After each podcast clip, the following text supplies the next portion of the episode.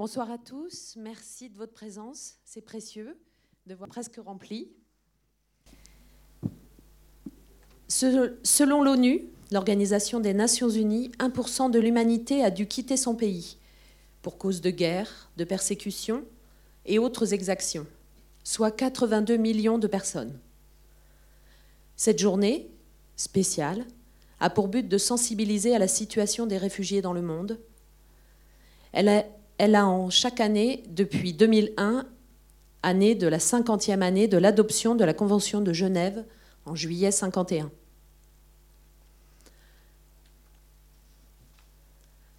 Bonsoir à tous à nouveau. Je suis chargée de présenter la coordination migrants et après Abdou prendra la parole pour présenter les intervenants. Ce soir, cette soirée a lieu également grâce à la coordination migrants 49. C'est le nom du collectif des associations qui se sont regroupées pour soutenir les migrants présents en Maine-et-Loire. Elle existe depuis 2002 et regroupe 19 associations. La coordination migrants est affiliée à la CFDA, Coordination française pour le droit d'asile, et se rencontrent tous les mois à Angers. C'est vraiment interassociatif. Quatre objectifs pour cette coordination migrant. Échange d'informations en interne entre les membres de la coordination, puisque nous croisons aussi des personnes migrantes, réfugiées que nous connaissons dans différents réseaux. Vigilance sur les conditions d'accueil des migrants et intervention auprès des institutionnels. Chaque association a un rôle de veille nous formons aussi avec les institutionnels, par exemple, euh, je pense à une députée, Stella Dupont, qui nous a suivis, et d'autres députés aussi du Maine-et-Loire, qui nous ont suivis 24 heures sur le trajet des personnes migrantes sur Angers, depuis leur arrivée, nuit et jour, où est-ce qu'ils dorment, dehors ou à l'intérieur. Troisième, des opérations de communication avec le grand public, c'est l'exemple ce soir, et l'organisation en commun d'actions, des permanences interassociatives, la participation à cette journée mondiale des réfugiés, des marches devant la préfecture, devant la mairie, et d'autres exemples que je vous ai cités juste avant. Je termine en vous citant les associations. Une famille, un toit, Quasar, Habitat et Humanisme, Étape à Angers, Emmaüs, Le Bon Pasteur, Médecins du Monde, ATD Carmonde, Asile et Partage, le Secours catholique, Caritas France, la Pastorale des migrants, Amnesty International, Aptira, le REDA, le réseau d'entraide des demandeurs d'asile, la Ligue des droits de l'homme, le CCFD Terre Solidaire, le Greffe, les Restaurants du Cœur et le Secours populaire. Merci et bonne soirée à vous.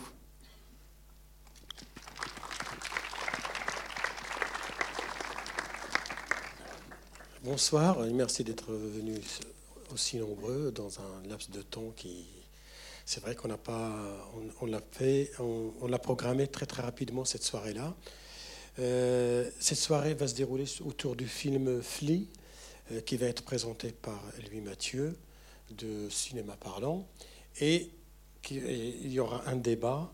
Et ce débat-là va être animé par Émilie Lenain et Samuel Delépine. Alors, honneur aux dames d'abord, on va commencer par les dames.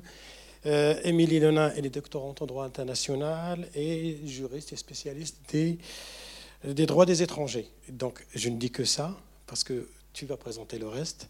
Et Samuel Delépine, je ne dis que la moitié, il va présenter le reste, à savoir qu'il euh, est maître de conférence, maître de conférence euh, au social, géographie sociale et correspondant de licence professionnelle. Donc je ne dis que ça et je laisse je passe la parole à Émilie pour compléter.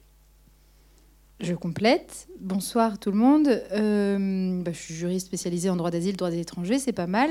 Ça veut dire que j'ai travaillé euh, par exemple euh, au HCR, au Commissariat des Nations Unies pour les réfugiés, à France Terre d'Asile, à la Ptira, à Angers, et puis à la Ligue des droits de l'homme quand, quand j'étais étudiante en tant que bénévole.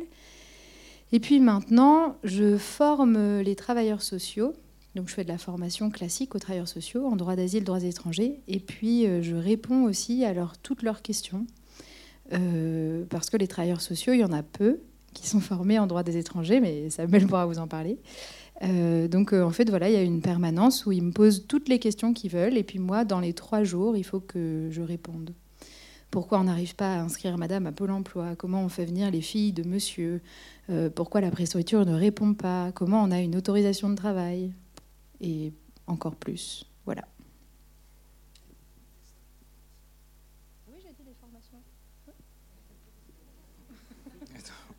Bonsoir, donc euh, oui, moi je suis géographe. Euh, la géographie dite sociale. Euh, moi, je travaille euh, sur les migrations depuis quelques années par extension d'un de mes recherches initiales qui portait sur les Roms, puis sur les Roms en situation de migration, puis sur les migrants au sens large. Et donc, oui, j'anime, je coordonne avec une collègue une licence professionnelle, des présents, qui porte sur euh, la formation de travailleurs sociaux euh, à destination de, notamment du public étranger, euh, dans la perspective de leur insertion professionnelle. Voilà, puis je fais partie de différents projets de recherche. Moi, je m'intéresse plus particulièrement, alors en termes d'enseignement, je fais cours sur la géopolitique des migrations, je m'intéresse pas mal aux statistiques, aux chiffres aussi. Et puis, dans des projets de recherche, je travaille plutôt sur euh, l'accueil et euh, l'engagement euh, des bénévoles. voilà. au niveau local, l'accueil au sens large des migrants. Merci pour cette présentation. Et là, je passe la, la parole à lui, Mathieu, pour nous présenter le film Fli. Merci beaucoup. Merci beaucoup pour avoir organisé cette soirée. surtout que je pense que le film va vous toucher. Et euh, vous parlez un tout petit peu du réalisateur Jonas Poer Rasmussen. Donc c'est quelqu'un qui est franco-danois. Euh, pour ceux qui euh, se souviennent, bah, c'est la famille d'Alain Poer hein, qui a été président du Sénat. Voilà. Il est né au Danemark hein, en 81.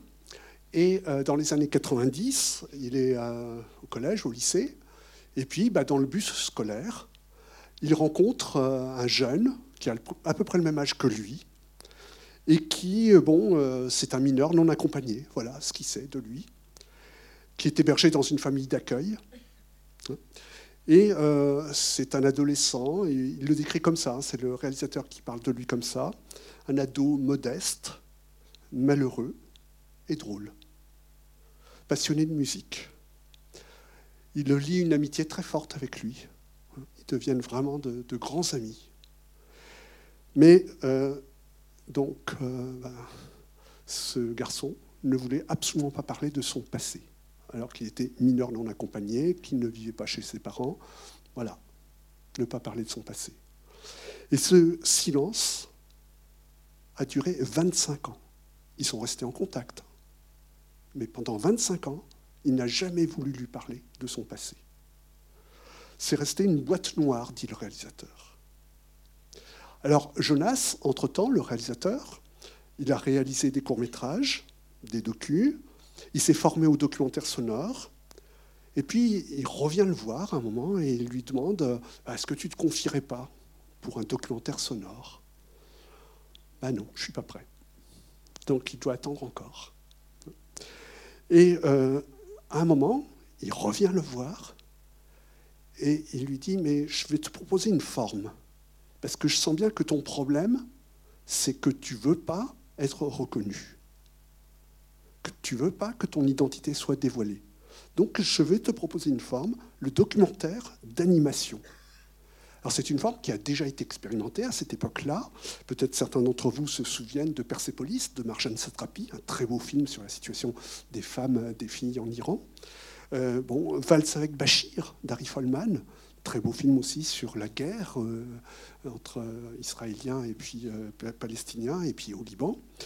Et puis il y a eu un beau film aussi sur une histoire d'adoption, peut-être que certains d'entre vous le connaissent, Couleur de peau au miel, très très beau film aussi sur une adoption. Donc une animation. Une animation, bah, c'est un peu paradoxal pour un documentaire.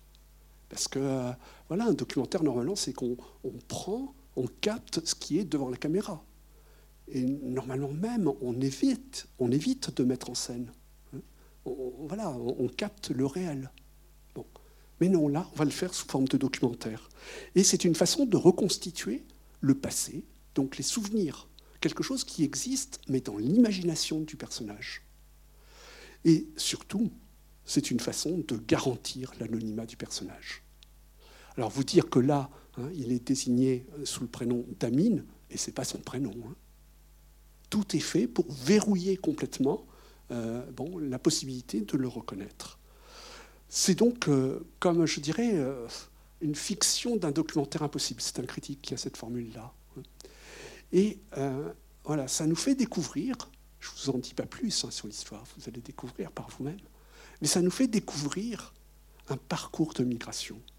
Parce que vous savez, on dit souvent les migrants, puis on met dans un sac. Alors qu'en fait, chaque migrant a son parcours. Et certains veulent bien en parler, mais d'autres, hein, je pense que certains d'entre vous euh, qui êtes dans les associations, vous avez rencontré aussi des migrants qui ne voulaient surtout pas en parler. Ou des migrants qui disaient oh, il n'y a pas eu de problème, euh, tout s'est bien passé. Non. C'est un parcours de migration parmi d'autres. Hein, et euh, le réalisateur insiste beaucoup là-dessus, parce que voilà, c'est une, individualité et ce n'est pas une masse indistincte, les migrants. Et en même temps, il y a quelque chose euh, d'un petit peu universel qui va nous toucher. C'est que c'est quelqu'un qui, comme beaucoup d'entre nous sans doute, a cherché sa place. La bonne place où être, où vivre. Et on sait que bon, euh, c'est bien sûr une question fondamentale pour les migrants. Et c'est une question aussi qui, à certains moments de nos vies, nous concerne. Donc je vous souhaite une très bonne projection et j'espère que voilà, la discussion après, bah, on sera là pour tenter de répondre à vos questions et puis pour en dire plus sur le film si vous le voulez. N'oubliez pas d'éteindre vos téléphones, s'il vous plaît, merci.